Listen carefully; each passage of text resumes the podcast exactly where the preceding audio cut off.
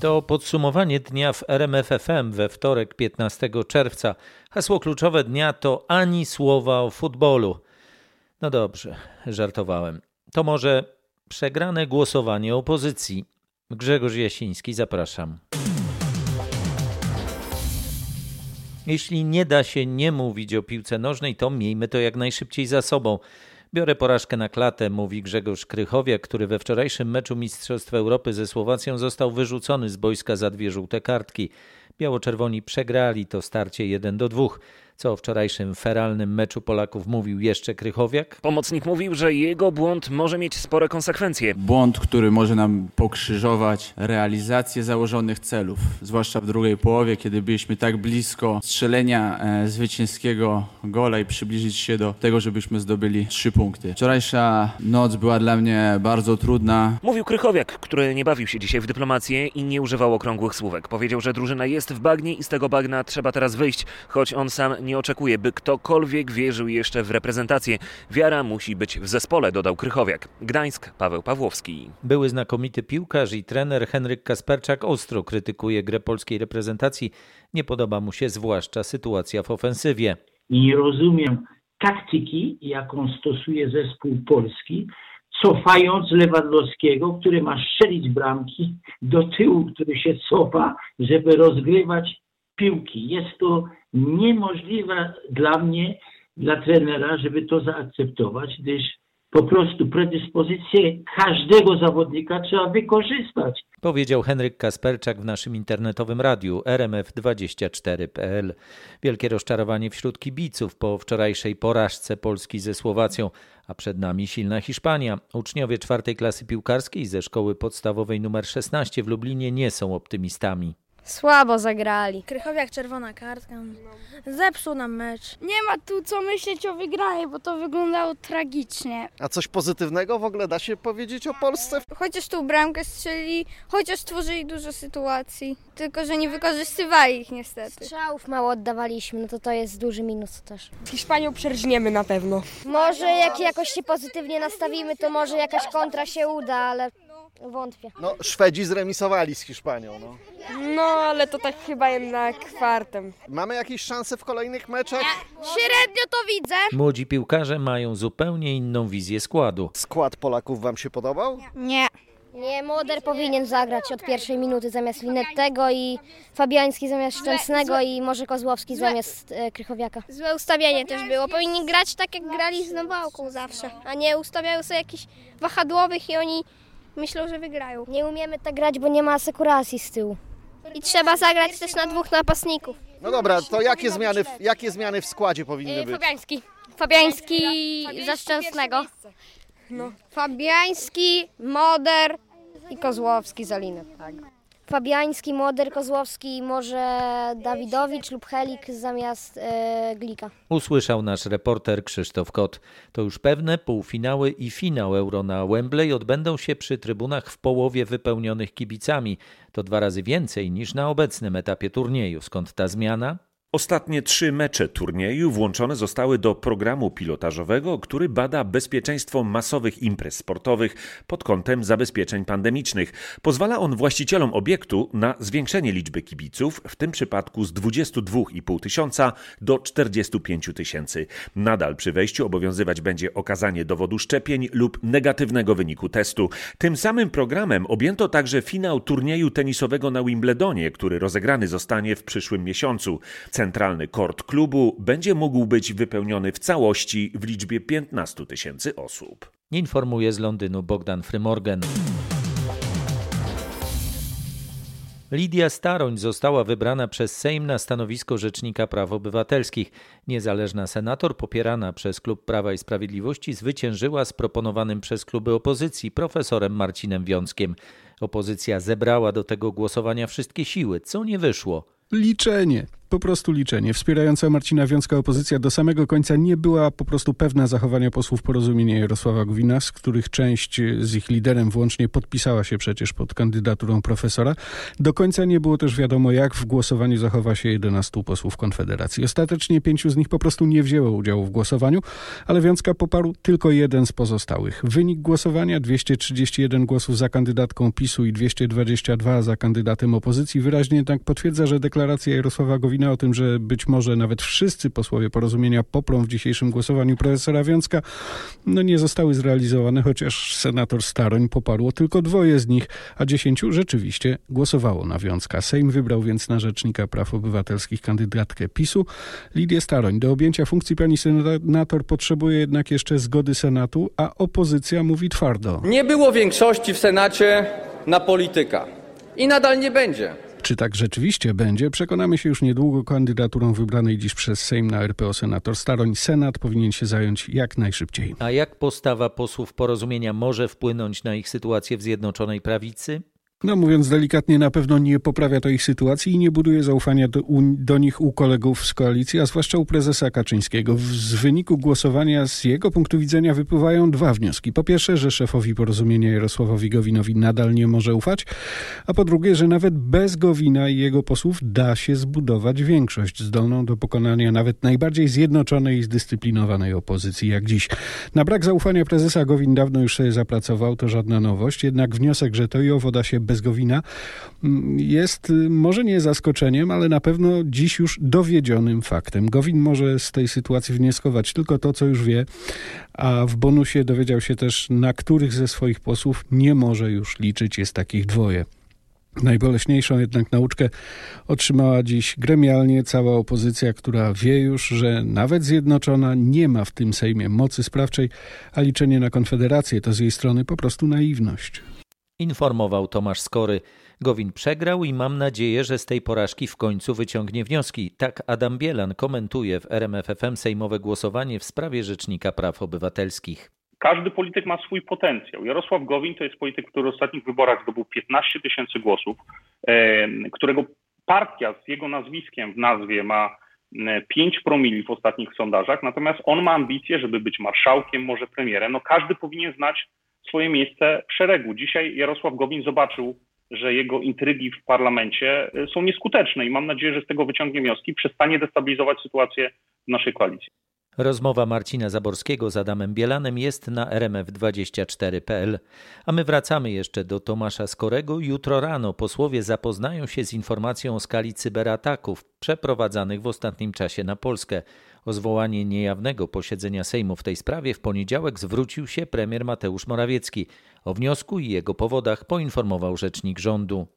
Według Piotra Millera skala ataków upoważnia do mówienia o zagrożeniu wymagającym poinformowania posłów. Informacja będzie szeroka, będzie dotyczyła generalnie ataków cybernetycznych na Polskę, czyli nie tylko na polityków, ale również na różnego rodzaju instytucje. Natomiast siłą rzeczy to są informacje klauzulowane. Sprawa wiąże się oczywiście z hakerskim atakiem na konto mailowe ministra Dworczyka, dotyczy jednak znacznie szerszego grona osób i instytucji.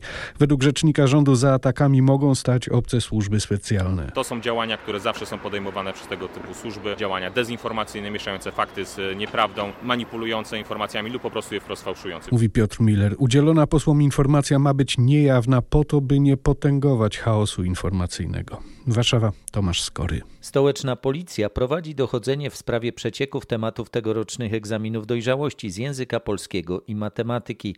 Decyzję o wszczęciu postępowania podjęła prokuratura okręgowa w Warszawie. Śledczy zdecydowali o rozpoczęciu dochodzenia po kilku tygodniach sprawdzania zawiadomienia z Centralnej Komisji Egzaminacyjnej. Postępowanie powierzyli komendzie stołecznej policji. Policjantom polecili zebranie wszelkich dowodów w sprawie przecieków z 4 maja z matury z polskiego na poziomie podstawowym oraz z 5 maja z także podstawowej matematyki. Chodzi o przesłuchania świadków, a także skompletowanie dokumentacji w sprawie organizacji tych egzaminów i samych sygnałów o przeciekach. Śledztwo po zeszłorocznych przeciekach maturalnych trwa natomiast w Ostrołęce na razie bez żadnych rezultatów. Przypominał o tym Krzysztof Zasada. 5 milionów euro dziennie to kara, jakiej domagają się Czechy dla Polski za niewstrzymanie wydobycia węgla brunatnego w kopalni Turów. Praga zwróciła się w tej sprawie do Unijnego Trybunału Sprawiedliwości. Przypomnę, 21 maja TSUE na wniosek Czech nakazał Polsce natychmiastowe zawieszenie prac w Turowie do czasu merytorycznego rozstrzygnięcia sporu o te kopalnie. Czy Polska będzie musiała płacić? O, o, tym rozstrzygnie CUE. Jak ustaliłam, Polska otrzymała tydzień na pisemne ustosunkowanie się do tego wniosku czeskiego o karę, czyli na przedstawienie swoich argumentów. Prawdopodobnie Warszawa będzie wnosiła także o przeprowadzenie rozprawy. Ma do tego prawo. Jednak czy ten wniosek zostanie uwzględniony, także zdecyduje CUE. E, tak więc kary nie są automatyczne. Polska ma prawo do obrony. Na razie trudno powiedzieć, kiedy CUE podejmie decyzję, czy zasądza kary, czy nie, gdyż nie ma żadnych terminów, bo sprawa jest absolutnie precedensowa. W przypadku sporu o Puszczę Białowieską było to było krok od nałożenia kar. Komisja chciała wnioskować o co najmniej 120 tysięcy euro dziennych kar, ale Polska wówczas ustąpiła. Jeszcze nigdy w historii unijnego Trybunału nie było wniosku jednego kraju przeciwko innemu o kary pieniężne w sprawie środków tymczasowych. Czechy nie przedstawiły żadnych wyliczeń dotyczących tego, dlaczego wnioskują akurat o 5 milionów euro dziennych kar, ustaliła nasza dziennikarka w Brukseli Katarzyna Szymańska-Borginą. Praga w swoim wniosku nie przedstawiła żadnych wyliczeń, żadnego algorytmu, powiedział rozmówca naszej dziennikarki. Co to może oznaczać? To oznacza, że zarówno CUE, jak i Komisja Europejska zdają sobie sprawę, że żądanie kar przez Czechy to z ich strony karta przetargowa i próba nacisku na Polskę podczas negocjacji w sprawie odszkodowań. Zwłaszcza, że Praga przez cały czas zapowiada gotowość do wycofania skargi, jeżeli Polska spełni jej żądania. Wykorzystuje więc CUE do swoich celów, do swojej gry, a to nie budzi w Brukseli zadowolenia. Wysokość dziennych kar, o które Czechy wnioskują, także budzi zdziwienie. Praga w swoim wniosku nie przedstawiła żadnych wyliczeń. Przypomniała jedynie, że w przypadku Puszczy Białowieskiej Komisja Europejska zamierzała wnioskować o co najmniej 120 tysięcy euro dziennych kar, a sprawa Turowa jest jej zdaniem o wiele poważniejsza. CUE będzie więc oczywiście prowadzić postępowanie, ale wszystko wskazuje na to, że dojdzie do ugody i decyzja CUE w sprawie kar nie będzie konieczna. Informuje z Brukseli nasza korespondentka Katarzyna Szymańska-Borginą. Oczekiwania Czechów w sprawie Turowa nie są nierealne. Tak członkowie rządu nieoficjalnie komentują przesłaną z Pragi propozycję ugody w sprawie polskiej kopalni i elektrowni leżącej przy czeskiej granicy. Porozumienie ma utorować drogę do zdjęcia przez Trybunał Sprawiedliwości Unii Europejskiej nakazu zamknięcia naszej turoszowskiej kopalni.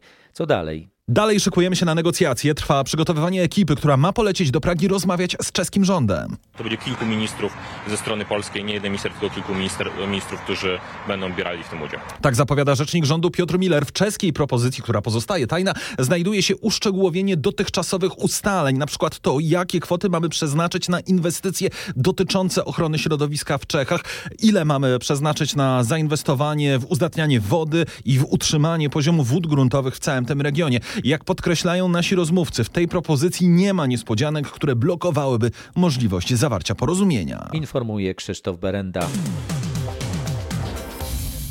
W poniedziałek o 14 Rzeszów oficjalnie zacznie mieć nowego prezydenta.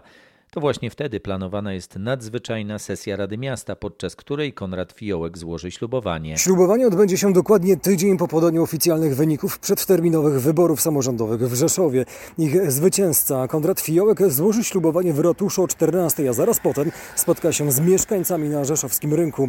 Podczas sesji zaprzysiężona zostanie też nowa radna, która zajmie miejsce Fiołka w Radzie Miasta.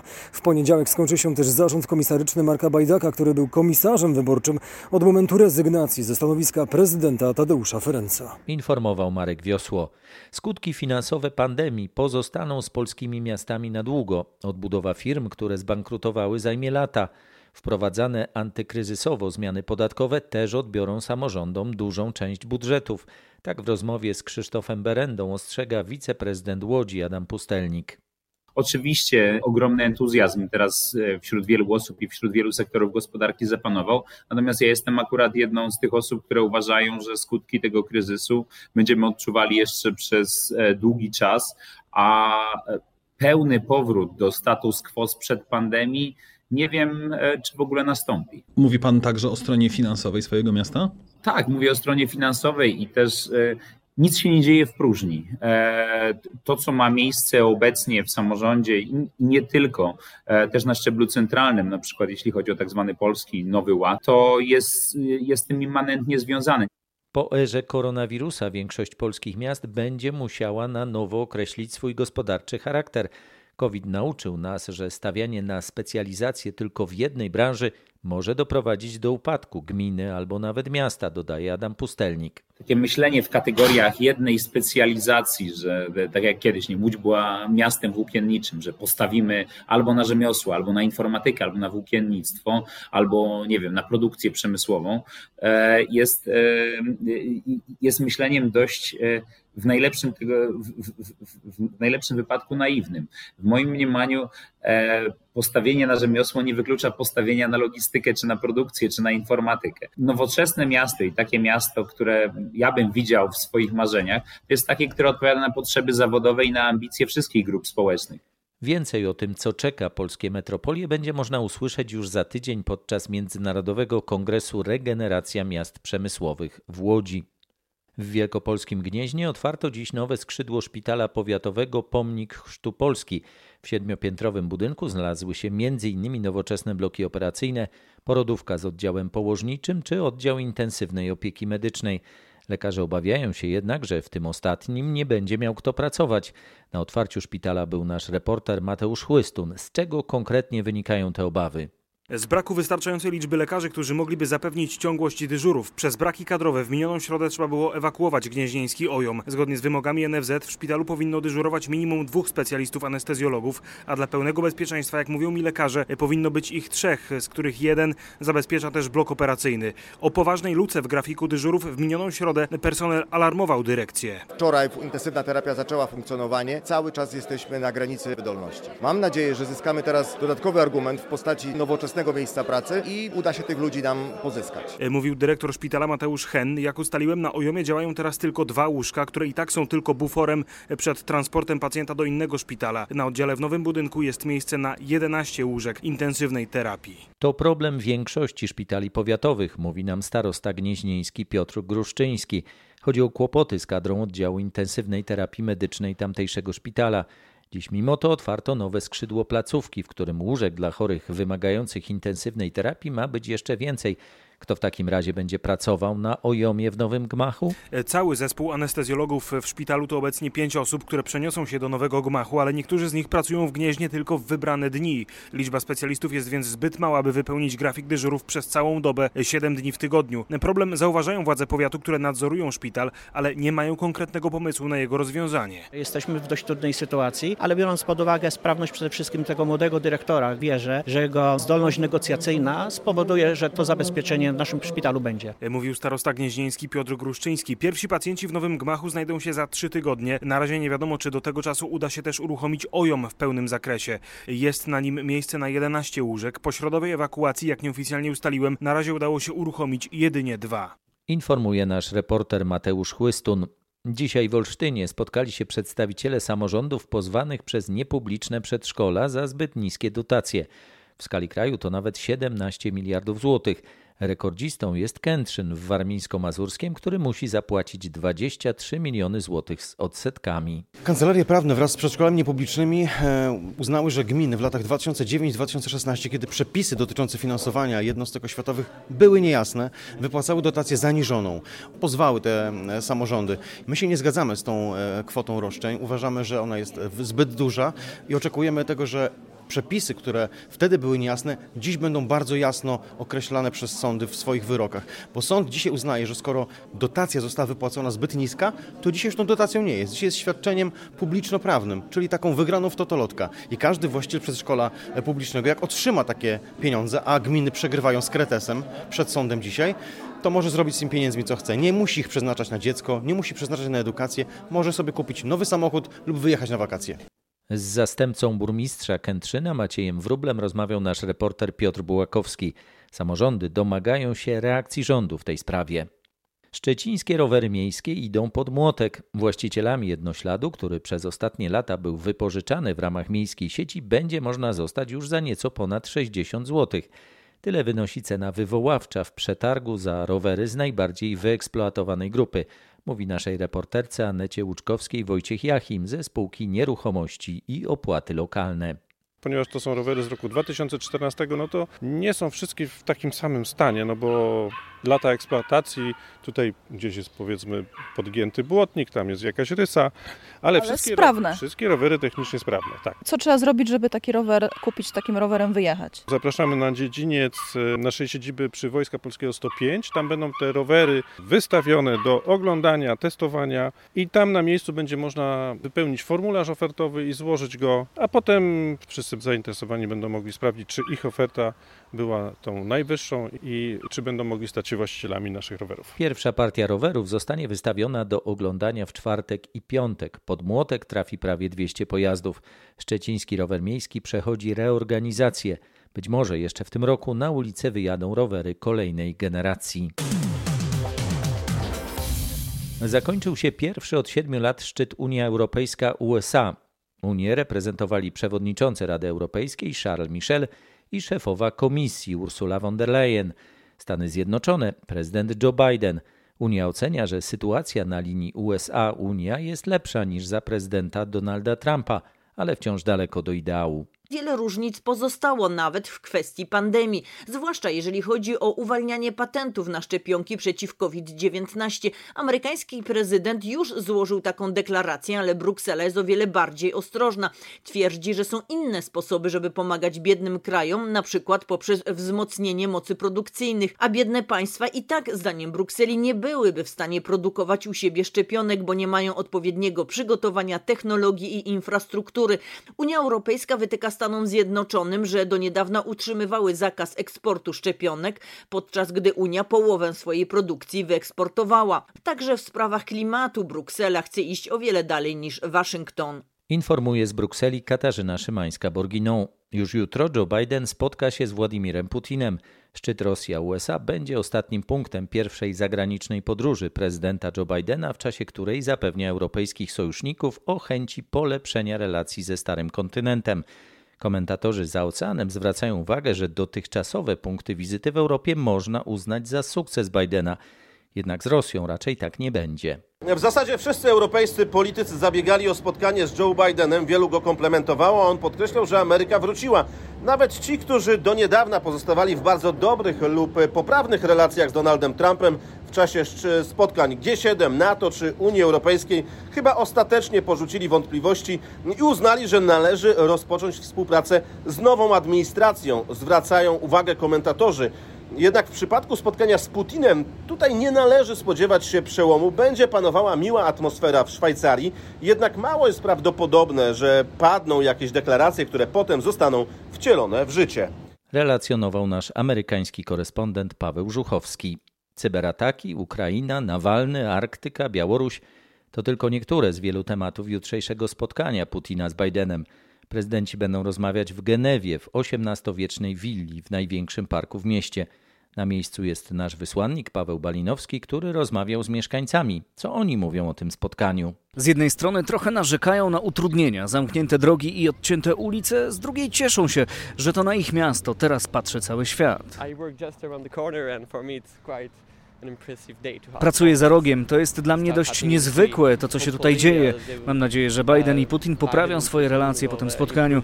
To w pewnym sensie wydarzenie historyczne. Jakieś 40 lat temu spotkali się u nas Reagan i Gorbaczow, ale teraz to będzie jeszcze coś innego. Słyszę od przechodnia tutaj, obok parku Lagrange, gdzie odbędzie się to historyczne, jak mówił spotkanie. Sam park całkowicie odcięty, otoczony drutem kolczastym, czeka już na dwie kolumny limuzyn z rosyjskimi i amerykańskimi flagami. Z Genewy Paweł Balinowski. Ponad 70 milionów podanych dawek i prawie połowa populacji podwójnie zaszczepiona. Mowa o Wielkiej Brytanii, gdzie mimo sprawnie przebiegającego programu szczepień przeciw COVID-19 podjęto decyzję o odroczeniu o miesiąc ostatecznego zniesienia ograniczeń pandemicznych. Dlaczego? Na pierwszy rzut oka statystyka jest niska, około 200 osób dziennie przyjmowanych do szpitali po zakażeniu koronawirusem. Ale w ciągu tygodnia liczba ta zwiększyła się o połowę. To przeważnie ludzie niezaszczepieni w wieku poniżej 45 roku życia. Odroczenie wyjścia z lockdownu umożliwi zaszczepienie dodatkowych 9 milionów ludzi. To z kolei pozwoli na zmniejszenie proporcji między liczbą zakażeń i hospitalizacji. Rząd Wielkiej Brytanii mówi otwarcie: koronawirus stał się częścią naszej rzeczywistości i musimy nauczyć się z nim żyć. Ważne, by to człowiek ustalał zasady tego współżycia. Relacjonuje nasz londyński korespondent Bogdan Frymorgan. Muzyka koi może także pomagać. Będzie się można o tym przekonać podczas kolejnej edycji charytatywnego festiwalu Black or White. Cały dochód ze sprzedaży biletów przeznaczony będzie na fundację wspierającą wiedzę na temat nowotworów neuroendokrynnych, które są w Polsce wciąż za późno rozpoznawane. Myślę, że tutaj połączenie medycyny, rozmów o poważnej chorobie, o sposobach jej leczenia, E, połączenie tego z, moją, z moimi piosenkami nie będzie w jakiś sposób rażące ani, ani sprzeczne. Więc serdecznie Państwa zapraszam na, na ten koncert 27 czerwca do klubu Studio. Mówił Grzegorz Turnał, jeden z uczestników koncertu. W Muzeum Polin w Warszawie trwają ostatnie przygotowania do otwarcia wystawy jednego z najwybitniejszych polskich artystów współczesnych, Wilhelma Sasnala – Udało się sprowadzić pracę artysty z całego świata, mówi nam Joanna Fikus, kierownik działu wystaw. I jestem bardzo szczęśliwa, kiedy wreszcie mogą do nas przyjść goście i szczególnie jestem szczęśliwa, że mogą zobaczyć wystawę, która jest taka, powiedziałabym, namacalna. To znaczy na tej wystawie nie ma żadnych multimediów, są tylko obrazy, z którymi możemy bezpośrednio obcować, z oryginałami dzieł, które znajdują się niekiedy bardzo daleko od Polski, trudno jest je zobaczyć. Wystawa nosi tytuł tytuł Taki pejzaż to pejzaż po zagładzie, a inspiracją dla tytułu była poruszająca pieśń Ewy Demarczyk. Dla artystów, dla twórców to było nawiązanie do tego wydarzenia w historii tej części Europy i Polski, które właściwie trudno od niego uciec, to znaczy II wojna światowa. I Sasnal w swoich obrazach pokazuje nam tę pierwszą warstwę taką, powiedziałabym, oczywistą i dosyć idylliczną, ale jednocześnie zaprasza nas i mówi: spójrzcie w głąb, zobaczcie, jakie historie, jakie emocje kryje ten pejzaż. Wystawa będzie czynna dla zwiedzających do stycznia, otwarcie pojutrze. Tyle na dziś. Na kolejne podsumowanie dnia w RMFFM zapraszam jutro wieczorem. Grzegorz Jasiński, dziękuję. Dobrej nocy.